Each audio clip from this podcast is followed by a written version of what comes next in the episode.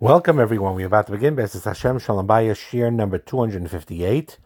We're going to discuss today principle number six of the seven principles of making a marriage work by John Gottman. And the principle number six is discussing what he calls overcoming gridlock. Overcoming gridlock means that you have uh, different differences that seem irrecon- irreconcilable. Where you can't find a way to accommodate one another about those disagreements you have, and the results end up being gridlock. When a couple gridlocks over issues, it's like two opposing fists. Uh, you can't make headway in getting the other one to understand and respect the perspective, or certainly not agree with it. So as a result, they view their husband or wife that has the opposite view as just being selfish. And the more you get deeply entrenched in your own personal position, it makes compromise impronsi- you know, impossible. So there are ways to handle this, these gridlock situations. Uh, usually what happens with a gridlock situation, how you know you reach that point, is a few signs, a few simanim of this. Number one, is that you have the same argument that happens again and again and again with no resolution. You, you, there's an aspect that you're arguing on consistently and all the time, and there's, and it seems like there's no solution. You're in the same point where you are now like you, you were a year ago or two years ago. Number two is is that when you're in this grid, gridlock matziv, you don't address the issue with a certain humor or empathy and affection. Unfortunately, when you hit that gridlock stage, the humor is gone, the empathy is not there, and affection is lacking. Number three is, is that as you argue on this, it becomes more pol- polarizing as time goes on, and it creates a bridge between the two of you. And number four is that compromise seems impossible, because you envision if you try to compromise, it's like you're selling out. You're giving up something important. You're giving up some core value that you have. Now, obviously, the best way to avoid gridlock is to avoid gridlock in the first place.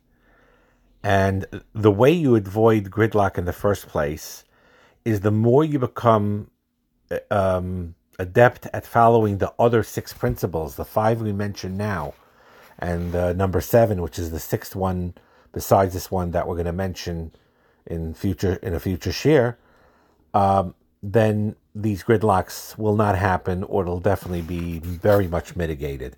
Because as long as you trust each other, you'll find that disagreements, even disagreements that you don't see, that you think you'll never see eye to eye on, and it would be overwhelming, but it's much more easily handled.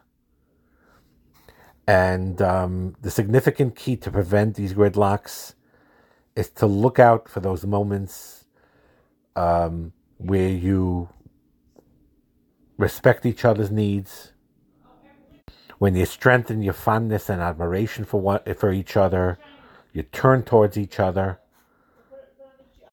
And when you do that, uh, you could sidestep these gridlock situations. And um, how do you step, step side these gridlocks? Gridlocks means, again, uh, that you and your husband or you and your wife have certain aspects where there are what we call perpetual problems, where you never see eye to eye, and it's a problem that continues, you know, basically it's a reality. But you treat it like it's a pesky allergy or a bad back. You know, when you have a, someone, Khalilah, has a bad back, you know, some irritating like that, or an allergy that comes up no matter what medication, you know, that when it comes May time for the three weeks, then you have a bad allergy. The difficulty is there, and but you manage it. And that's what, what happen, needs to happen sometimes in marriage, where even if you have some aspects that have these issues where you will never see eye to eye, you manage it. You manage it from keeping overwhelming your wife, life. You make it deciding with each other, yeah, we may not agree, or we'll agree to disagree on, on this, but we will love each other, respect each other, not allow this issue to overwhelm us. It's like a trick knee. It's like a, an ankle that's, um, you know, you have an ankle that's very uh, uh, loose, and you always need that that brace to make sure it doesn't bend out of shape. something like that. It's doable. It could be done, and you don't have to solve the problem to get past this gridlock. That's the biggest insight of all.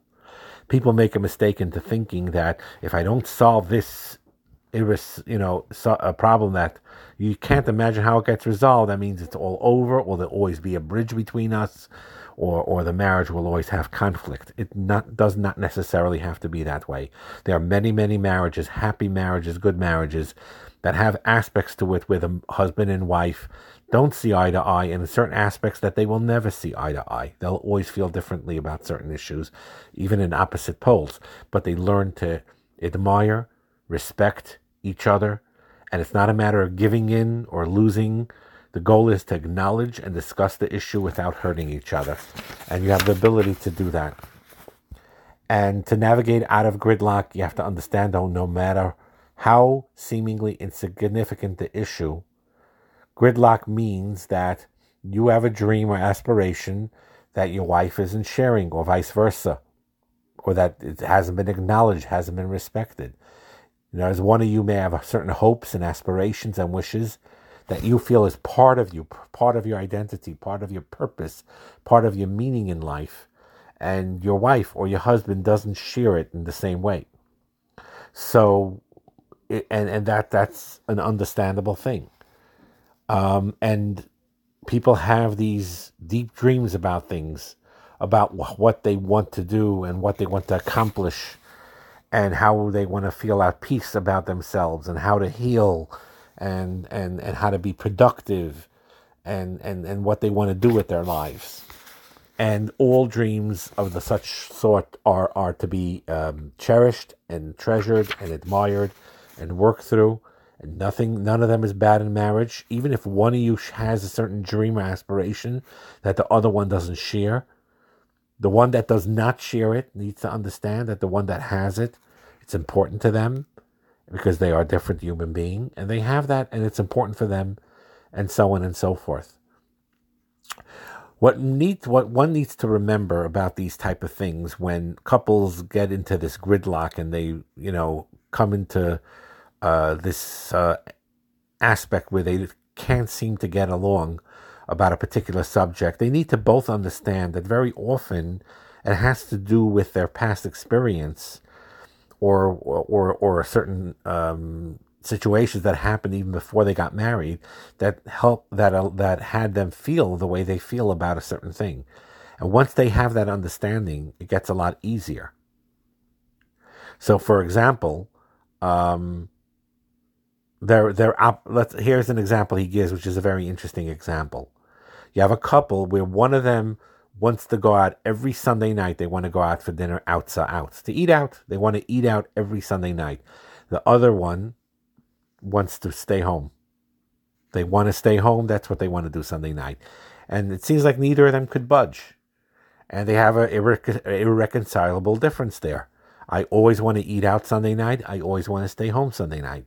Obviously here, you could work on some type of compromise and occasionally go out, occasionally stay home. But the idea behind it is as follows. The Sunday night, here's a mushel of why one feels strongly this way and one feels strongly that way. Because it holds a special place for them stemming from their childhoods. For example, in the wife's situation, her dream to eat out is because that's what her family did. Her family, as a treat, every Sunday night, they used to go out as a family Sunday night, and that made her feel very special. And therefore, after she got married, she wanted to continue that tradition to make her feel good. But for her husband, the restaurant meal was less of a treat, and um, the warm memories that he has on a Sunday night meal is when his very busy mother nevertheless spent time for the family on Sunday nights to cook for the family, and they all sat together by the table, and she only did it Sundays when she was able to. So you see from here, fascinating, that the question of whether it's a restaurant versus a home is not really the etzem problem here. I want the restaurant, I want home. It's really symbolic of what makes each one of them feel loved. So sometimes you need to understand that the that these perpetual issues, or the things that we you don't see eye to eye and you don't understand why the other one feels about something important where you don't you don't feel that importance has a lot to do with their childhood memories or their emotions. And once you understand that, there is there is there is an understanding, and you don't get bogged down by those gridlocks. You don't get bogged down by the differences in your dreams or aspirations, because you understand and respect the other person's dreams and aspirations. And that definitely uh, helps avoid gridlock and allow them to go on despite the fact that they don't see eye to eye on those particular subjects. So those are examples of how to avoid the gridlock situation. And um, you'll find that if you keep working on your unresolvable conflicts, that couples who are demanding of their marriage are more likely to have a deep, satisfying union than those who lower their expectations. So in other words, you both need to have high aspirations. We want to make our marriage work. We want to grow. We want to develop. We want to become as one, despite the fact that we may have a different uh, uh, shita about something that's really deep and important to us. In a certain weird way, in a certain unusual way, that's how Klal Yisrael, different groups in Klal Yisrael also have this struggle, where they still are able to, Baruch Hashem, these days there's a big inroads in this, where despite the fact that they have different mahalchim in serving HaKadosh Baruch Hu, they nevertheless learn to get, get along with each other and have a shalom there and coexist in a certain peaceful way. And that's an idea of avoiding gridlock. So, so here, here, here is an example over here. A husband uh, says that he thinks his wife is too neat, too tidy. And uh, I'm trying to find things after she cleaned up. And uh, I think, the husband says, that she's inconsiderate and over-controlling, and I'm tired of it. So in other words, the wife is being very neat and organized and tidy, and the husband feels insecure about it and gets frustrated. He can't, she can't, he can't find things, and she, he finds that behavior to be controlling. So what could be, if you look deeper within it, it's not just a matter of she's very neat and he wants to be a little more loose in the house. Part of it is is this feeling of, I want to be free in my own home. It could very well be, for example, his own mother was concerned about appearances, kept the house overly neat, furniture always covered with plastic, uh, the couches always covered with this plastic or cushions. And the, my mother used to, to nag me all the time to clean up. So my wife's neatness and nagging makes the me makes me feel the way I did when I was a kid, when my mother was overcritical. So to me, a more messy home, I'm not talking about a mamish, a, a messy, messy home, you know, like that's crazy, but a more loose home, you know, where you could leave out a cup or two out on the, on the thing, or some toys on the floor after the kids, and, and you don't have to clean it up the, uh, like a minute later necessarily. To me, a messy home means comfort. It means freedom from criticism. It means that I feel ho- uh, home. So you see from here, this is an example, and this is very, very common, where her tidiness and neatness and cleanliness uh, in, in, in a con- his view, a controlling way, versus his more uh, loose way, where she may view him as being messy and disorganized, is not coming from a question of tidiness versus disorganization.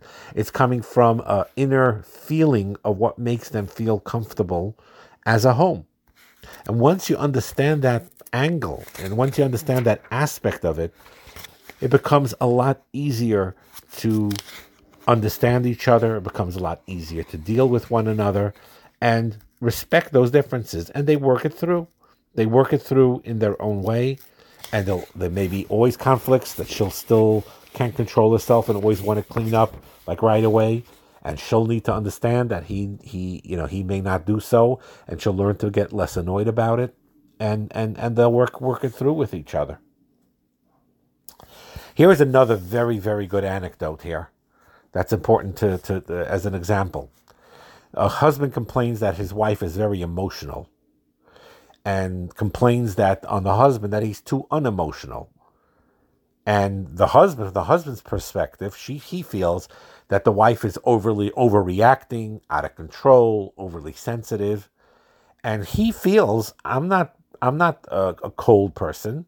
I'm just more rational, and um, usually rationality is best in approaching uh, approach when you have a strong emotional situation. The best way to handle it is to be even keeled and, and to be less emotional. But my wife says that I'm hard to read and I'm too distant and I'm cold. So you see here, you have a conflict. And it could very well be, and again, they have to work that through. But it could be, once she has this understanding, for example, he explains to her as follows. You know, when I grew up in my family, everyone debated each other. We loved to argue with one another. My father asked a question, challenged me, and took an opposite opinion of mine, and it was no holds barred. We all loved it. We loved this. Our family thrived on this, on this debate that we had with one another, but we had an agreement that if we got over-emotional about something, that was illegal in a debating contest, because the debating was an issue of intellectual ideas. Once it became emotional, the argument was over. You lost the argument. So in these debates that we practiced at home, before I got married, with my father, with my brothers, were were were were uh, staying in emotional control, and it was highly prized in my family, and it still is. And maybe I should be more emotional, but that's not how I was brought up, and that's why I felt that being emotional is is more of a weakness. While the wife is saying, I am an emotional person. And my fa- and my husband's being too unemotional. And I feel that he's cold sometimes and not really present. And so on. And um, and, and, and, and again, with, with her view, she valued feelings a lot. And her in her background, maybe she valued that feelings. That's the way she was raised. And um, and again, just because they paired with each other like this doesn't mean there was a mismatch. Doesn't mean that there wasn't the, his, his zivig. Doesn't mean that they're not compatible. They could get along very, very well. He could learn to express more emotion. She could to, to, to could learn to become more rational. But there will be a certain difference there, and the key is is not to get gridlocked in that in that aspect. We'll continue B'Aziz Hashem in the upcoming shir.